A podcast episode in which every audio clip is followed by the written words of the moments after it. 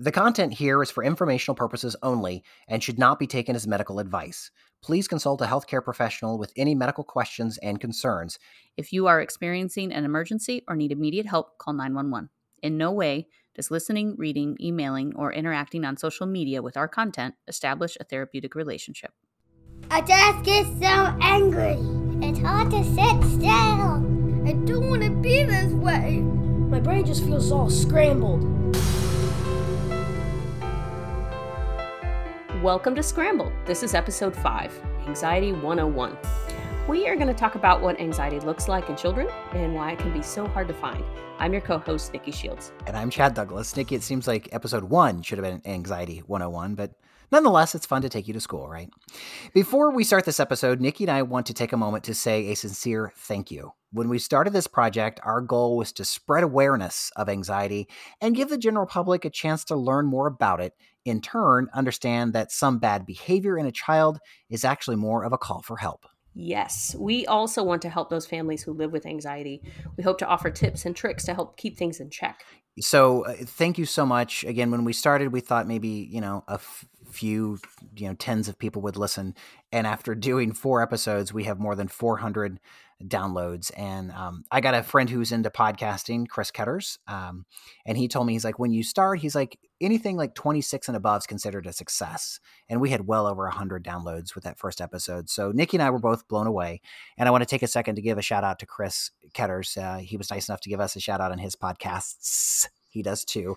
Um, Wild Quincy is one that if you're in the Quincy, Illinois area, um, it just takes a, lot of nice um, historic features. Uh, he's been nice enough to ask me on it twice. Um, we have a lot of fun with that. So he and his co-host Travis Hoffman talk a lot about Quincy, and then uh, his other podcast is Lost Boys of Hannibal, which takes place back um, happened in 1967.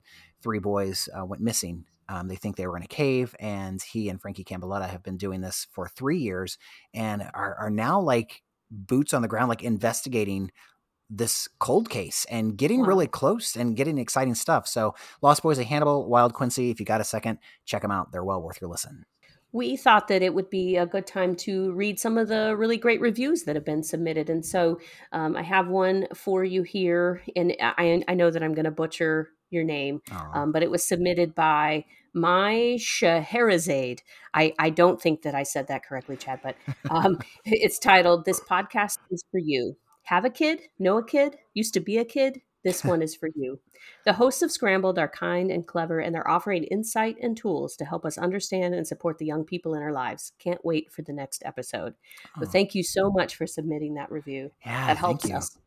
It, it, helps us. And this is another thing I learned from um, Chris, who affectionately has been known uh, to Nikki and I as Podcast Chris, just to kind of shorten it up and to, to put a cap on it. But apparently the more reviews and ratings you get on a podcast the higher you go up lists and it gets more eyes on you. And since our whole goal in this is to raise awareness the more eyes on this thing is better. So we uh, ask you please to give us a review or give us a, a rating five stars is awesome, I guess, because that moves us up the ladder a little bit faster.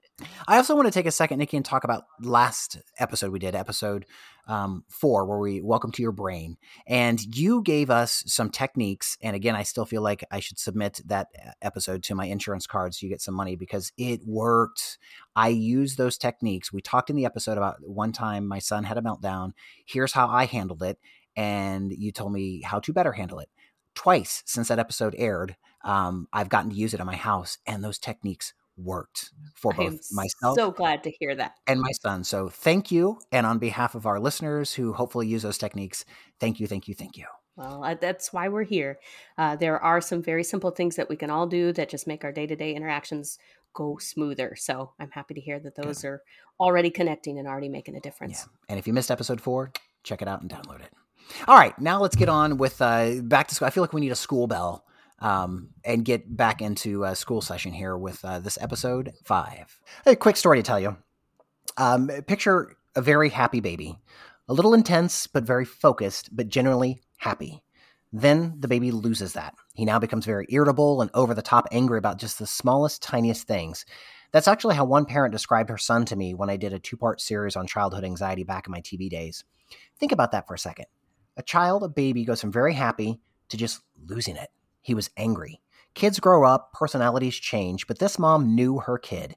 She brought up the mood change to his pediatrician, who then referred the child to a behavioral therapist, and he was diagnosed with generalized anxiety disorder. His dad told me you could physically see this boy's body change when he would get angry. It wasn't that the kid was angry per se, he was just a ball of anxiousness. It didn't know really how to handle it, so his fight or flight mechanism kicked in. For this kiddo, it was a stay and fight type scenario for sure. For others, it's a flight, running out of the room or crying. On this episode, we're going to talk about how you can spot anxiety in your child or a child in your life. Whether you're the parents, a teacher, doctor, coach, these kids rely on us adults to help them as they grow. So, Nikki, you're a therapist, right? Yep. Okay, good. So let's make this a short episode. Fix it. How do you spot anxiety in children? Chad, I wish it were that easy. if it were, we'd be done with this episode, Mm-hmm. or we wouldn't even have a podcast and I'd be unemployed. Uh, sad trombone. Boom, boom, boom. so, why is it so hard to diagnose or even discover anxiety? Because anxiety is a shapeshifter. Ooh. It can look like ADHD, oppositional defiant disorder, depression, and a whole host of other things. Remember from episode one when I mentioned that the doctor thought my anxiety might be a tooth infection? Yeah. Uh, because the fight or flight response makes some people escape, some fight, and some people freeze or shut down, anxiety can look very different from person to person. A child with the instinct to flee when they're in danger could display symptoms like hiding under their desk, avoiding social situations, or being very fearful in new situations. On the other hand, a child who has the instinct to fight when threatened may display anxiety as aggression, like hitting, kicking, throwing something, or yelling. And then a child who tends to freeze when stressed may not appear visibly anxious at all, but might not be able to perform on a test, may refuse to do work, or might go silent when upset or anxious. Children with anxiety often appear distracted, have trouble focusing, are fidgety, or have trouble sitting in their seats. Chad, how many different childhood disorders do you think I just described? I don't think I have enough fingers to count them. At least 15 or 20. I was going to say, I don't, even know if I have fingers and toes enough to count as many as you just mentioned. One thing I didn't hear there, though, that that made my brain kick in was shyness. If you have a kiddo who's shy, is that a possibility that they're just an anxious child, but they're just shutting down? Very much so. That is possible. Huh. Now there there is a thin line. Uh, You can just be shy and not have anxiety or struggle with anxiety, but oftentimes kids who are painfully shy, um, it turns out there's some anxiety underneath Huh. that. So what many teachers or parents think might be ADHD or oppositional behavior or just chronic shyness is often an underlying anxiety disorder. So, how early can signs of anxiety start to show? I believe it's possible to see signs of extra anxiety as early as infancy. Really? hindsight is clear for many parents um, and looking back on the first few years of life they can point out things that might have been anxiety related for example my older daughter cried a lot in restaurants when she was a baby we later learned that she had sensory problems and that bright lights and noise were probably very uncomfortable for her Huh. um, and that's the same with anxiety you mentioned in episode two that your son had some early signs that you saw as like tantrums but they were probably more related to his anxiety right I would say so. And even when you mentioned infancy, I remember because we went in because we thought it was funny and cute, and we took pictures and video of him when he cried himself to sleep in his crib. And he's sitting up and he's all hunched over and looks uncomfortable. But gosh, the poor guy was probably just in a fit of anxiety because mom and dad weren't around. And we're sitting out there like, oh, how cute. He cried himself to sleep. But looking back, eh, and that that's hard because sometimes that hindsight is a, is is really really clear. Ooh maybe we should have done it this way or i missed this opportunity or i didn't notice that. And and i think i'd like to take a minute to just kind of um, support parents there. We do the best we can with what we have. We Yeah. don't we don't know always what what the right answer is and we just have to do the best we can. And yeah we figure it out as we go along. Um, but i'm gonna guess that you know he was learning to soothe himself and maybe he cried um, in, in a way that would have indicated anxiety but um, you noticed it when you had the opportunity to and then you took Yeah. action and that's the important part is when you recognize it you figure out what you need to do about it when sometimes in parenting, I think they fake it because, you know, when he was first born, you know, it's the firstborn child. So we would call our parents and be like, this is happening. What should we do? And both of our moms were like, you should do this, this, and this. I can tell you now, and my kids are 11 and 8. When they grow up, they better not be calling me for advice because I'm be like, "Pff, I don't know. Uh-uh, we just did like, I don't know where our mom's just faking it, going, yeah, do this, honey. This, this is what works. Because I don't remember. I, I mean i think you you you gain some comfort with it when it isn't your own baby when you're not Okay. in the hot seat when you're not trying to to make it you know just right you you can look back and go oh i remember that here's what i did but a lot of times and even you know my kids aren't grown yet but i have moments where i think hmm, I have not historically handled this particular thing very well. and going forward, I am going to try something new. Uh, So, it, you know, I, I think parenting is the hardest job we'll ever have. yeah. And we, even with the best intentions, we can make some mistakes. Totally normal. but it's also so fun. And that's, you know, I have a coworker who's expecting and she'll hear some of the horror stories and she'll be like, what are some good things about parenting? And I'm like, um, but it's like, it's, like, it's hard to verbalize the good stuff, but there's so much more good stuff. It's just, you remember that bad stuff. I mean, watching them Mhm. grow when they learn a new task or when they accomplish something that they've struggled with. I mean, you just, you can't beat the feeling you get when you see your child or another child beaming with pride. Yes. I love when they learn to, they're learning to talk and they're stringing words together and really starting to make sense of their world. It's just so fascinating. And I don't feel like I appreciated my own kids in that stage as much as I have other children because I was too in it. It was too Mhm. hard to see, you know, because I was caught up in the worry of, you know, are they healthy and am I doing this right? And, um, you know, if I ever were able to rewind, it would be so I could watch them learn to talk again. And I just, I think Yeah. that's, that's one of the more fun. There are a lot. There are a lot of fun parts. The birthday parties can be fun. The learning to speak stressful. can be fun the the first um, but there's a lot of hard stuff too and and well that's one of the reasons we're here because we know how hard this stuff can be and we want parents to have good information I mentioned in the last episode that I liked coaching, and my son was four when I first helped coach a basketball team. And there was a kid, I mean, no one had played. They were all four years old, right? Four and five years old. This kid would come to practice and he would do okay, but, you know, wasn't a standout athlete at four. And when he made his first basket in a game, like I seriously turned and wiped a tear from my eye because I'm like, Aw. that's. That's why I love this, and that's why you know he was so excited. I was excited, and to, to think that I had a small part in that, it's just I don't know, just really rewarding. So see, good things about parenting and being around children. lots of good things So back to anxiety, the whole reason we're here. what are some early red flags to know this child's behavior could be anxiety? I want to be careful with this response for a couple of reasons. As we have said before, anxiety is normal and we all have it. Mhm. What we're talking about on this episode, though, is anxiety that is beyond what we need for safety and motivation. Um, you should see your child be fearful or anxious in some situations. That's perfectly normal and functional. Your child should also cry sometimes. Not every time they get upset is it a problem. But things to pay close attention to and report to your pediatrician would be delays in reaching developmental milestones, um, inconsolable crying without a clear trigger, avoiding social situations that other children do seem to enjoy, Hmm. extreme rigidity about routines. So, toddlers thrive with schedules and routines, but when you make a slight change to that routine and they are just over the top distressed, that may be a red flag. Um, it's not unusual to see little kids kind of really.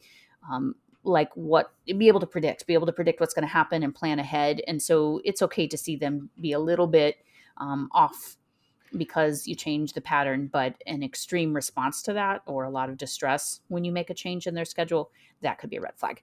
And then another thing, sensitivity to loud noises. Huh. Um, again, that's fairly common in toddlers. New and unexpected sounds should trigger a response, but if a child seems phobic or deeply afraid of everyday sounds, that's something you should share with your doctor. Then why is every toddler toy so loud? it, it makes me wonder. It Yeah. makes me wonder, and maybe that's helping to condition them so they can handle new sounds. But um, I've worked with children who were so afraid of the sound of a, a toilet flushing that they wouldn't Okay. go to the bathroom, and that you know that interferes with toilet training and things like that. Sure. And um, while that doesn't necessarily say yes for sure, this child has a difficult level of anxiety, it it's something your doctor should be aware of. okay. So if you're an adult in this child's life, whether you're a parent or aunt, uncle, cousin, teacher, whatever, and you spot some of these signs, what are your next steps? Okay, so first things first, track them. Okay. I I love to recommend tracking because it's one of the best ways to a feel like you're doing something in a situation where you're not really sure what the answer is, um, and two, it gives you great information to give to that child's doctor Mhm. to help better understand. So for track um, the problem behaviors, write down the things that you're seeing, um, watch them over a few days or weeks, and then talk to your doctor. Um, he'll let you um, know what's normal, what's not normal, what what you should maybe keep your eye on, and having that record or that that data that you've kept the, uh, with the frequency or the pattern of the things that you're concerned about will help them to identify, um, you know, what what the next step should be. If your child is very young and the concerns um, are pretty mild, you'll be told to watch and see, and they might give you some ideas for how to, you know, build some skills and help with their development. But if the symptoms are more severe, your doctor might suggest counseling um, or therapy of some kind. What if you're a teacher or childcare provider? um, if you see these signs in children you work with, talk with parents. Let them know your concerns. You know, don't don't suggest you know any specific diagnosis. Don't don't tell them to take their child to get on medicine, but let them know what you're seeing and that you happen to to know that it's a little bit different than what other peers are doing. Um, chances are the parents are already a little bit worried about it and a little bit aware. So um, just start a conversation with them about your concerns. Good. Yeah, forever grateful for my son's first grade teacher who first brought it up to us, thinking it was ADHD, and so we, you know, listened because that's another thing I think if if somebody who's not the parent brings it up, then it's up to that parent to choose to listen to what that adult is saying, or they mm-hmm. can ignore it and go, oh well, they don't know my child. So yeah. very thankful for her for bringing that up. Yeah. So let's go back to something we mentioned way back in episode one. Why do some people have more anxiety than others? You said we're all born with it, keeps us safe. Let's see if we can bring a little more clarity to why some have more. As we said before, there are lots of reasons why some people have problematic levels of anxiety.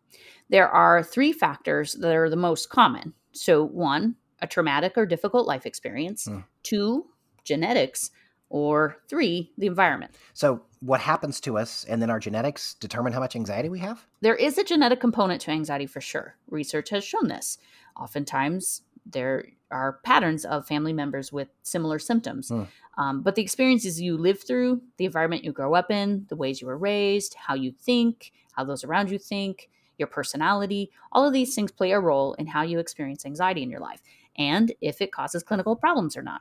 So, is there a way to predict if a child's likely to have anxiety ahead of time? I suppose that's possible, but with so many potential factors and outcomes, it would be tricky to be very accurate with this. Most of the children I've worked with who had difficulties with anxiety could identify a life experience or two or three that seemed connected huh. to their symptoms, but they were also able to identify a family member or two or three who had struggled with similar symptoms. It's very rare that one factor can be labeled as the cause of anxiety difficulties in children. Okay, so let's do a little vocabulary lesson here, Nikki. What's the difference in words like nervous, anxious, and worried? Is there a big difference?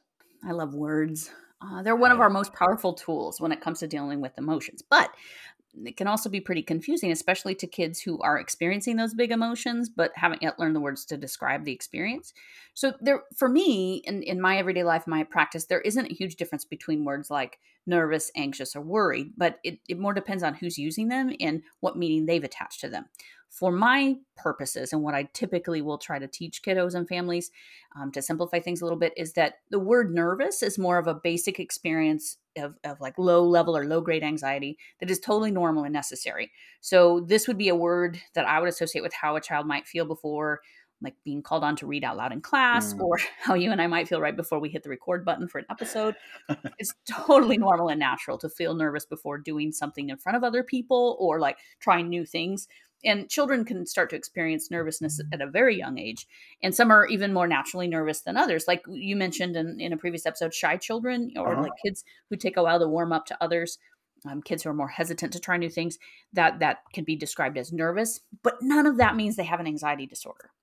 This type of anxiety though it's typically short term it will typically go away right after you do the thing that kind of set it off. So that's that's how i would view nervous. Okay Anxious is another word you mentioned, and it's a little further up the spectrum in my mind, though. Um, when someone says they're anxious, my sense is that their nervousness has probably increased to the point that they're having physical symptoms um, or that anxiety is higher than it needs to be to keep them safe and motivated. So I typically would use this word to describe a reaction that is slightly more intense than typical. So in, in the lineup, it'd be like nervous than anxious. When you say physical symptoms, we're talking tummy aches?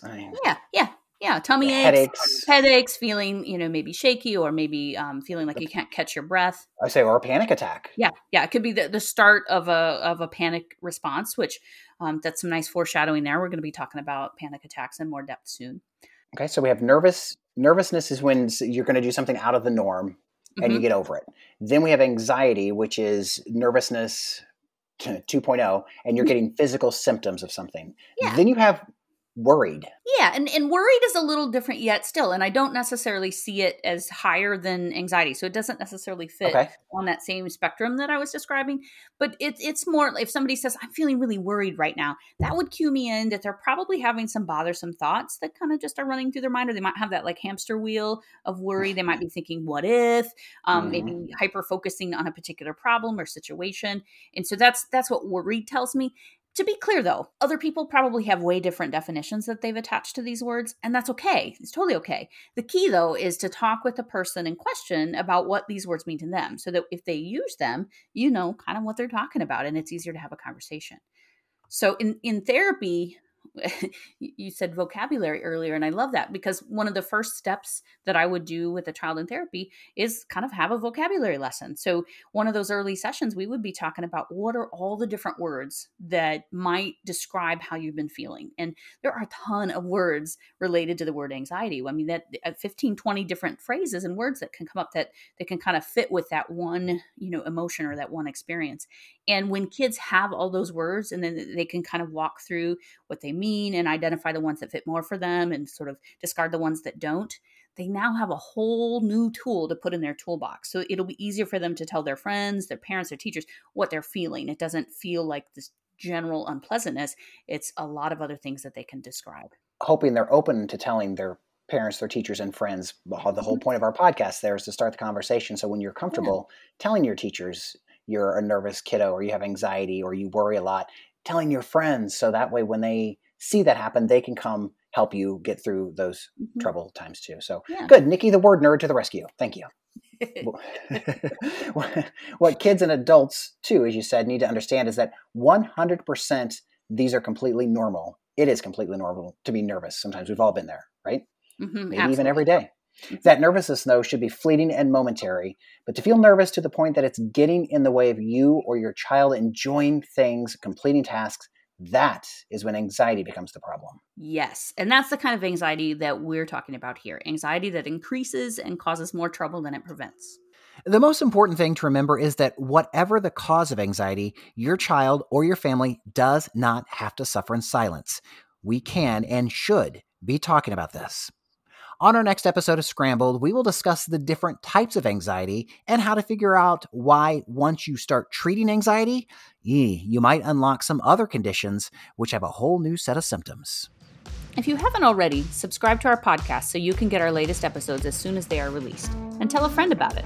The best way we can start our conversation about childhood mental health is for you to talk about it and spread the word.